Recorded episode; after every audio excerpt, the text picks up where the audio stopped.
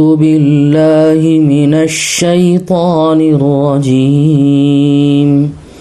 بسم الله الرحمن الرحيم. ومن الناس من يتخذ من دون الله أندادا أندادا يحبونهم كحب الله والذين آمنوا أشد حبا لله ولو يرى الذين ظلموا إذ يرون العذاب أن القوة لله جميعا وأن الله شديد العذاب. ومن الناس من يتخذ من دون الله أندادا يحبونهم كحب الله اور بہت سے وہ لوگ بھی ہیں جو بناتے ہیں اللہ کے برابر اوروں کو، خدا کی خدائی میں دوسروں کو بھی شریک قرار دیتے ہیں۔ یحبونہم کا حب اللہ اور ان سے ایسی ہی محبت رکھتے ہیں جیسی اللہ سے محبت رکھنی چاہیے۔ والذین آمنوا اشد حب اللہ اور جو لوگ ایمان لے کر آئے، ان کو اللہ سے بہت زیادہ محبت ہوتی ہے، شدید ترین محبت ہوتی ہے۔ ولو یر الدین غلم اذ یرون العذاب ان القوت للہ جمیعہ اور کاش کے یہ ظالم لوگ مشرقین جب دنیا میں کسی مصیبت کو دیکھتے تو یہ سمجھ لیا کرتے کہ ساری قوت اللہ ہی کو حاصل ہے۔ ان القوت للہ جمیعہ ساری کی ساری طاقت، ساری قوت اللہ ہی کو حاصل ہے۔ وہ ان اللہ شدید العذاب۔ اور یہ کہ اللہ کا عذاب سخت ہے۔ اس سے پہلے جو آیات گزری ہیں، اوپر کی آیات میں توحید کا اس بات تھا۔ اللہ پاک نے فرمایا تھا وہ الحکم الہ واحد، لا الہ الا هو الرحمن الرحیم کہ تمہارا معبود ایک ہی ہے، اس کے علاوہ عبادت کے لائق کوئی اور نہیں ہے۔ وہ بہت مہربان اور نہایت رحم والا ہے۔ پھر اس کے بعد آیت کریمہ پیش کی گئی ان نفی خلق السماوات والارض واختلاف اللیل والنہار اس کے اندر توحید باری تعالیٰ پر غور و خوص کرنے کی دعوت ہے اور اس غور و خوص کرنے میں انسان توحید باری تعالیٰ کی طرف پہنچ جاتا ہے۔ بشرطے کے عقل و فہم سے کام لے، حماقت سے کام نہ لے۔ عقل مند انسان جب قدرت کے مناظر میں اور اللہ پاک کی صناعی کے نمونوں میں اور کائنات کی حقیقتوں میں غور کرتا ہے تو وہ اللہ کی توحید تک پہنچ جاتا ہے۔ اس کا دل پکار اٹھتا ہے کہ اللہ ایک ہے، اس پورے نظام کو چلانے والا وہی ہے اور اس کے ساتھ کوئی دوسرا اس کا شریک اور سہیم نہیں ہے۔ ابھی سایت کریمہ میں مشرقین کی غلطی اور وعید کا بیان کیا جا رہا ہے۔ چنانچہ اللہ پاک نے ارشاد فرمایا، ومن الناس من يتخذ من دون اللہ انداد يحبونهم كحب اللہ لوگوں میں سے بہت سے ایسے بھی ہیں جو اللہ کے علاوہ دیگر لوگوں کو اللہ کی خدائی میں شریک قرار دیتے ہیں۔ وہ اللہ کے علاوہ اوروں کو بھی اللہ کا شریک مانتے ہیں، ان کو اپنا کار ساز سمجھتے ہیں۔ اور ظلم یہ کہ وہ ان سے ایسی ہی محبت رکھتے ہیں جیسی محبت اللہ سے رکھنا ضروری ہے۔ یہ حالت تو مشرقین کی ہے۔ یحبونہم کا حب اللہ، کہ وہ لوگ اللہ کے ساتھ جن کو شریک قرار دیتے ہیں، ان سے ایسی ہی محبت رکھتے ہیں جیسی خدا سے محبت رکھنی چاہیے۔ لیکن مومن کی حالت کے بارے میں اللہ نے فرمایا والذین آمنوا اشد حب اللہ جو لوگ ایمان لے کر آئے، وہ اللہ سے شدید محبت رکھتے ہیں۔ اللہ تعالیٰ کے ساتھ ان کی محبت نہایت قوی ہے، مضبوط ہے، بہت پختہ ہے۔ وجہ اس کی یہ ہے کہ اگر کسی مشرق کے سامنے یہ بات آ جائے، اس کے سامنے یہ بات ظاہر ہو جائے کہ میرے معبود سے مجھ پر کوئی ضرر پڑے گا، تو فوراً اس کی محبت منقطع ہو جاتی ہے، اس کی محبت تبدیل ہو جاتی ہے۔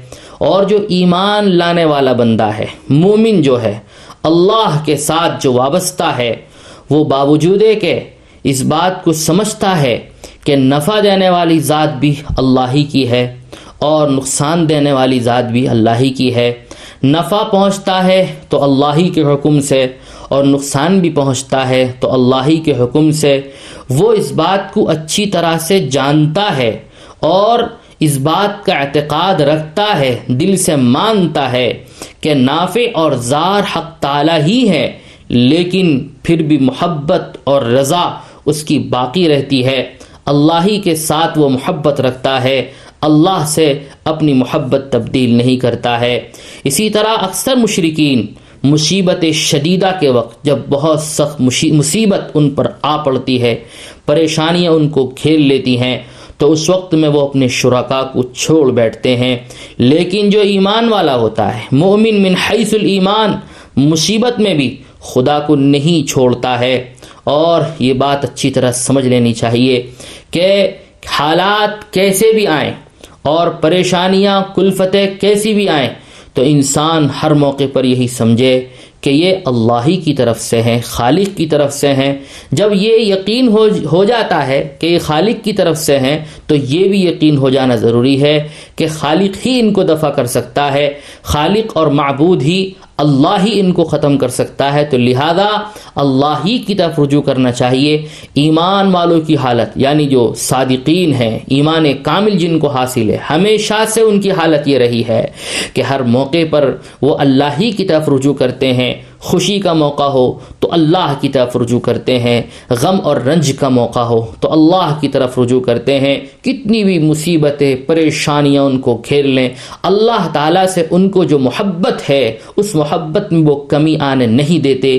اسی لیے اللہ پاک نے فرمایا والذین آمنوا اشد حب للہ جو ایمان والے ہیں، جو اللہ پر ایمان لے کر آگے وہ اللہ سے شدید محبت رکھتے ہیں۔ پھر آگے اللہ نے فرمایا ولو ير الذين ظلموا اذ يرون العذاب ان القوت للہ جميعا وان اللہ شدید العذاب اور کیا خوب ہوتا یعنی کاش کے یہ ظالم، یہ مشرقین جب دنیا میں کسی مصیبت کو دیکھتے تو اس کے وقوع میں غور کرتے کہ یہ مصیبت آئی ہے، کہاں سے آئی ہے، کیسے آئی ہے، اور اس کی، اس مصیبت میں، اس مصیبت کے واقع ہونے میں غور کر کے پھر یہ سمجھ لیا کرتے کہ سب قوت تو اللہ ہی کو حاصل ہے اور دوسرے سب اس کے سامنے عاجز ہیں یہی وجہ ہے کہ اس مصیبت کو کوئی روک نہ سکا، کوئی ٹال نہ سکا اور نہ ایسے وقت میں اور کوئی یاد رہا۔ اور اس مصیبت کی شدت میں غور کر کے وہ یہ سمجھ لیا کرتے کہ اللہ کا عذاب آخرت میں، جو کہ آخرت دار الجزا ہے اور بھی سخت ہوگا۔ تو اس طرح غور کرنے سے خود تراشیدہ معبودوں کا عجز اور اللہ کی قدرت و عظمت منکشف ہو کر توحید و ایمان اختیار کر لیتے۔ وہ ان اللہ شدید العذاب یقین ہو جانا تھا کہ اللہ تعالیٰ شدید عذاب رکھنے والا ہے، شدید عذاب دینے والا ہے۔ دنیا کے اندر جب دیکھ لی انہوں نے اس بات کو کہ دیکھو مصیبت آئیں اور ہمارے جو معبود ہے وہ ان کو ٹال نہ سکے، روک نہ سکے، تو ان کو یقین ہو جانا تھا کہ قوت تو ساری اللہ ہی کو ہے۔ اللہ کی طرف آ جانا تھا اور اس بات میں بھی یقین ہو جانا تھا کہ دیکھو اللہ ہی ہے جو سخت ترین عذاب کا مالک ہے اور وہ قیامت کے اندر کافر اور مشرکوں کو سخت ترین عذاب دے گا۔ اذ تبرأ الذين اتبعوا من الذين اتبعوا ورأوا العذاب ورأوا العذاب وتقطعت بهم الأسباب. وقال الذين اتبعوا لو أن لنا كرة فنتبرأ منهم فنتبرأ منهم كما تبرأوا منا. كذلك يريهم الله أعمالهم حسرات عليهم وما هم بخارجين من النار.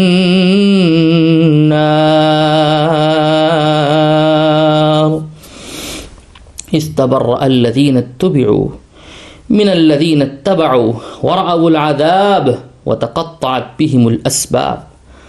اور جبکہ بیزار ہو جاویں گے، لا تعلقی کا اظہار کریں گے، وہ لوگ جن کی پیروی کی گئی تھی دنیا کے اندر، من الذین تبعو ان لوگوں سے لا تعلقی کا اظہار کریں گے، ان لوگوں سے بیزارگی کا اظہار کریں گے جو ان کے پیروکار تھے، جو ان کی اتباع کرتے تھے دنیا میں۔ وراء العذاب، اور وہ سب دیکھ لیں گے۔ عذاب کو، عذاب کا مشاہدہ کر لیں گے۔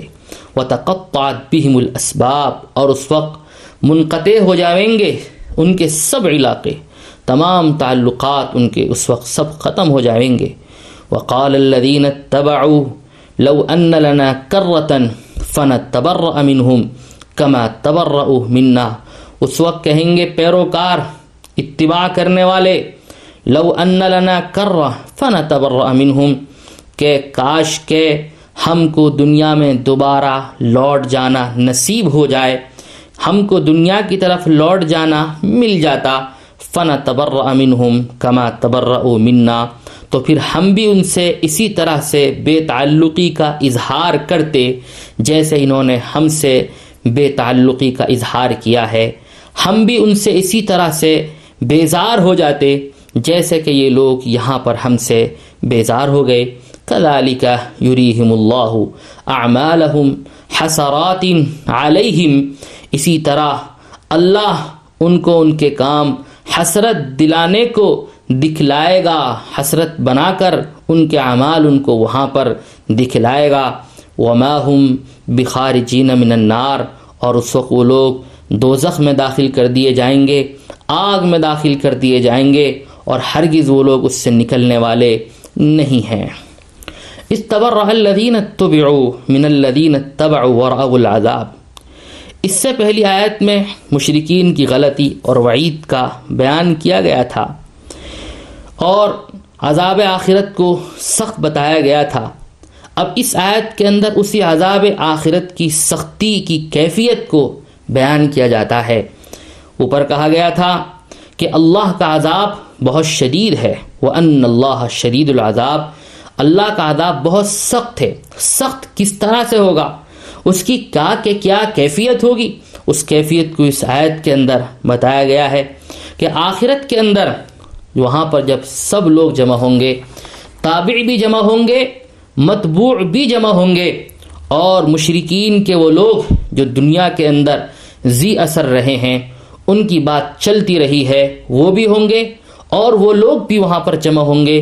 جو ان کی بات مانا کرتے تھے، ان کی اتباع کرتے تھے، تو اس وقت میں ان لوگوں کی سب کی کیا کیفیت ہوگی؟ اللہ نے فرمایا، وہ سختی عذاب کی اس وقت معلوم ہوگی جبکہ ان مشرقین میں سے وہ زی اثر لوگ، جن کے کہنے پر دوسرے عوام چلتے تھے، ان عام لوگوں سے صاف الگ ہو جاویں گے جو ان کے کہنے پر چلے تھے، اور اس وقت سب عوام اور خواص عذاب کا مشاہدہ کر لیں گے۔ اور باہم ان میں جو تعلقات تھے، وہ سارے کے سارے ختم ہو جائیں گے۔ وہ تعلقات کیا؟ ایک تابع تھا، دوسرا متبوع تھا یعنی ایک اتباع کرنے والا تھا۔ اور ایک وہ ہے جس کی اتباع کی گئی تھی، وغیرہ وغیرہ۔ اس وقت وہاں پر اللہ کے سامنے سارے کے سارے تعلقات منقطع ہو جاویں گے۔ آپ نے دیکھا ہوگا، دنیا کے اندر بھی جب کوئی جرم سرزد ہوتا ہے، تو جرم میں سب لوگ شریک ہوتے ہیں۔ متفق ہوتے ہیں۔ لیکن جب تنقیح مقدمے کا وقت ہوتا ہے تو سب الگ الگ بچنا چاہتے ہیں، حتیٰ کہ ایک دوسرے کو پہچاننے سے بھی انکار کرنے لگتے ہیں۔ تو اسی طرح سے قیامت کے دن جب یہ لوگ عذاب کا مشاہدہ کریں گے، وقال الذین تبعوا تو وہ لوگ جنہوں نے جنہوں نے اتباع کی ہے وہ اس وقت حسرت حسرت کے ساتھ یہ بات کہیں گے، کاش کہ ہم کو دنیا کے اندر دوبارہ جانا مل جائے۔ تو جیسے ہمارے یہ متبوعین ہم سے بے تعلقی کا اظہار کر رہے ہیں، ہم دنیا میں ان سے اسی طرح سے بے تعلقی کا اظہار کریں گے۔ اور اس تبر الدین من الدین تباؤ اس سے پہلے متبوعین کیا کہہ دیں گے؟ جس کی بنیاد پر یہ تابعی لوگ ایسے کہیں گے۔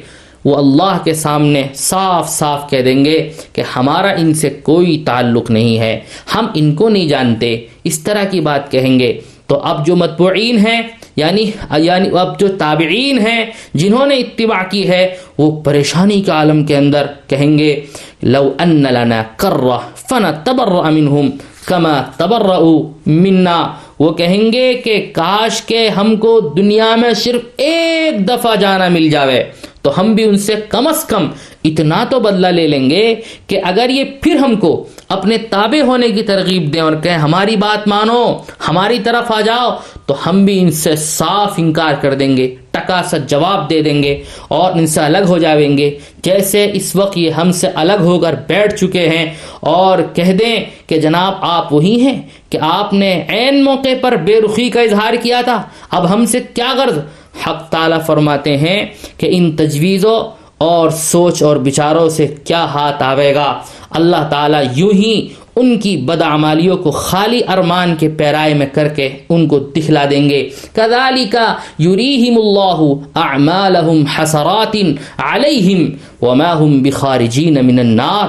دنیا میں جو انہوں نے بدعملیاں کی ہیں۔ اللہ پاک ان کی ان بدعملیوں کو خالی ارمان کے پیرائے میں یعنی حسرت بنا کر ان کو وہاں پر دکھلاویں گے۔ حسرت ہی حسرت ہوگی۔ اس کے علاوہ اور کچھ نہیں ہوگا۔ افسوس ہی افسوس ہوگا۔ اور ان تابعین و متبوعین سب کو اللہ پاک دوزخ میں داخل کر دیں گے۔ اور پھر اس دوزخ سے ان کو کبھی نکلنا نصیب نہیں ہوگا۔ وما ہم بخارجینہ من النار۔ یہ لوگ دوزخ سے کبھی نہیں نکلیں گے۔ کیونکہ شرک کی سزا اللہ کے نزدیک خلوط فنار ہے یعنی ہمیشہ ہمیشہ جہنم کے اندر رہنا ہے، یہ لوگ ہمیشہ جہنم کے اندر رہیں گے۔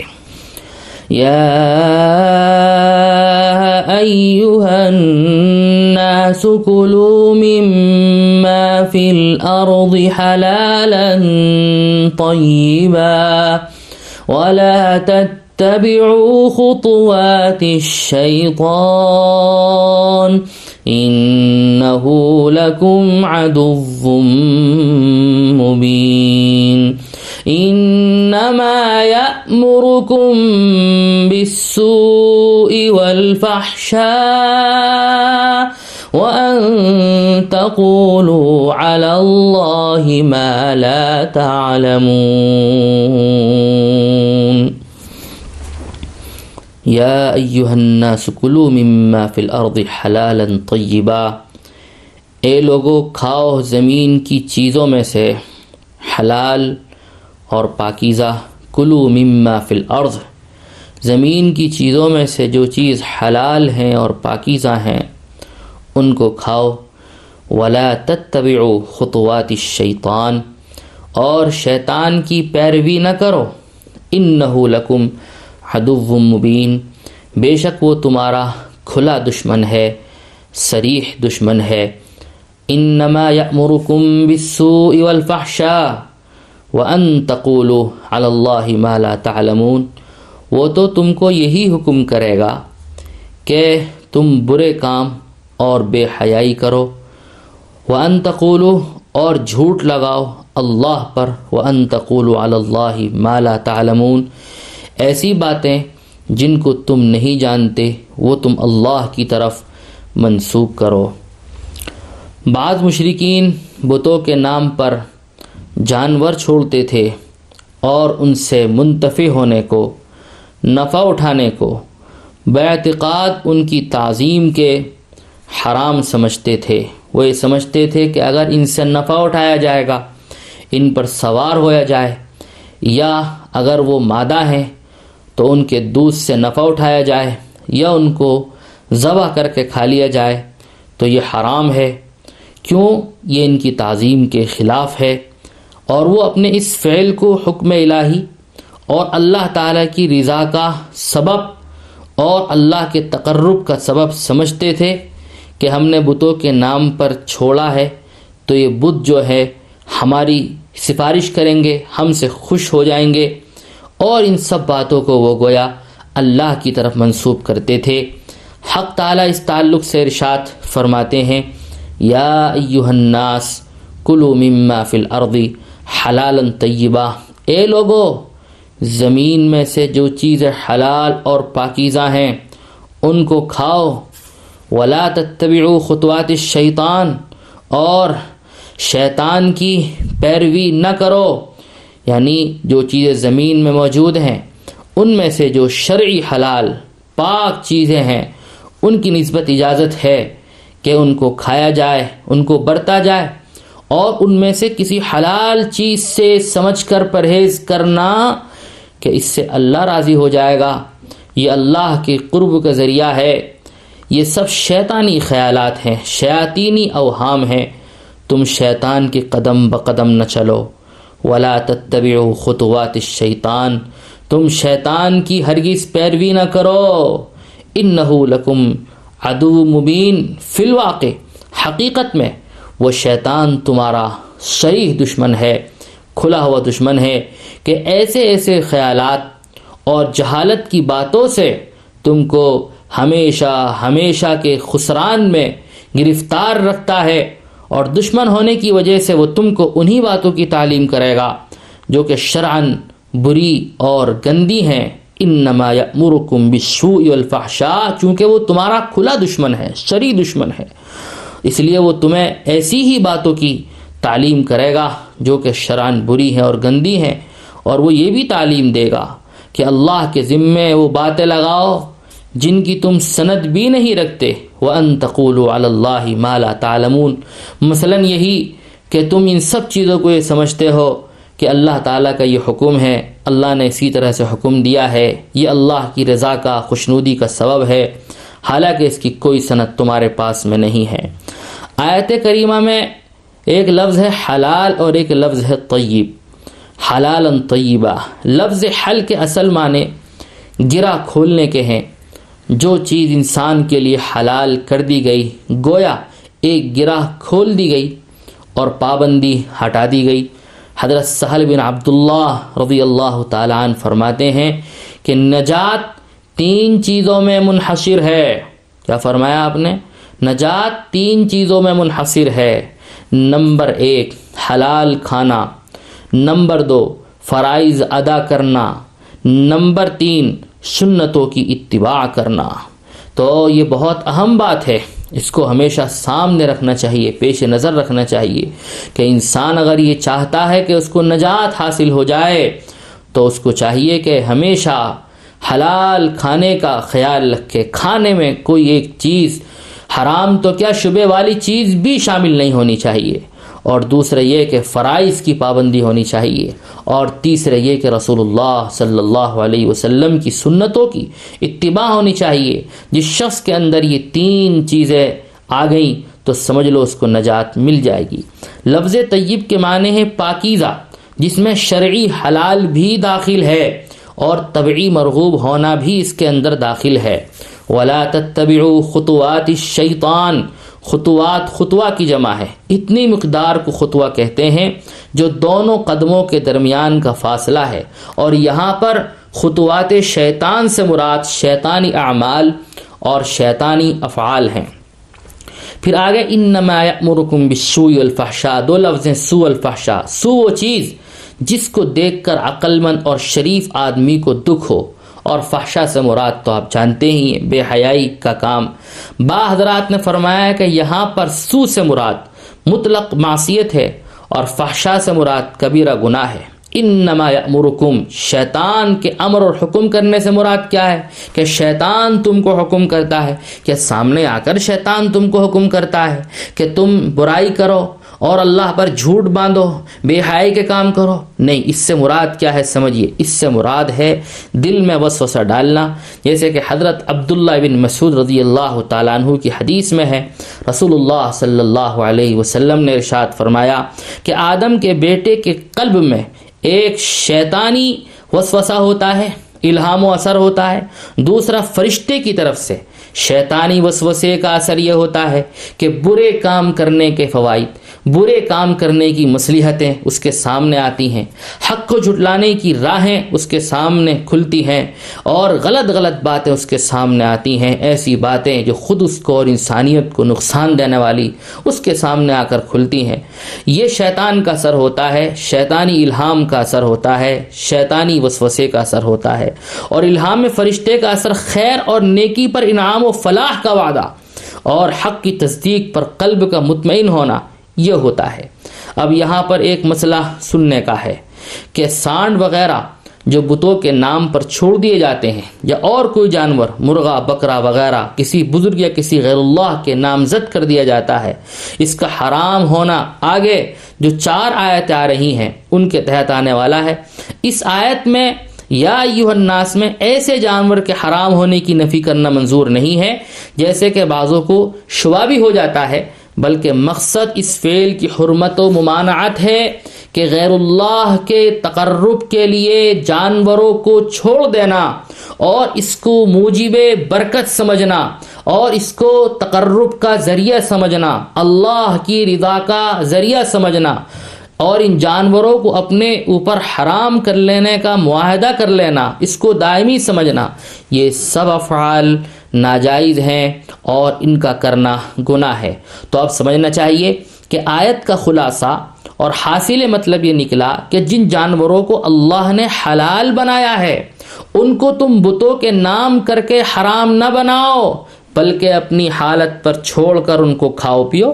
اور اگر ایسی حرکت جہالت سے ہو جائے تو اصلاح نیت کے ساتھ ساتھ تجدید ایمان اور توبہ کر کے اس حرمت کو ختم کرو۔ اس طرح ان جانوروں کو تعظیماً حرام قرار دینا تو گناہ ہوا، مگر غیر اللہ کے نام پر کر دینے سے یہ مردار اور نجس کے حکم میں ہو گیا۔ نجاست کی وجہ سے اس کے اندر حرمت آ گئی ہے۔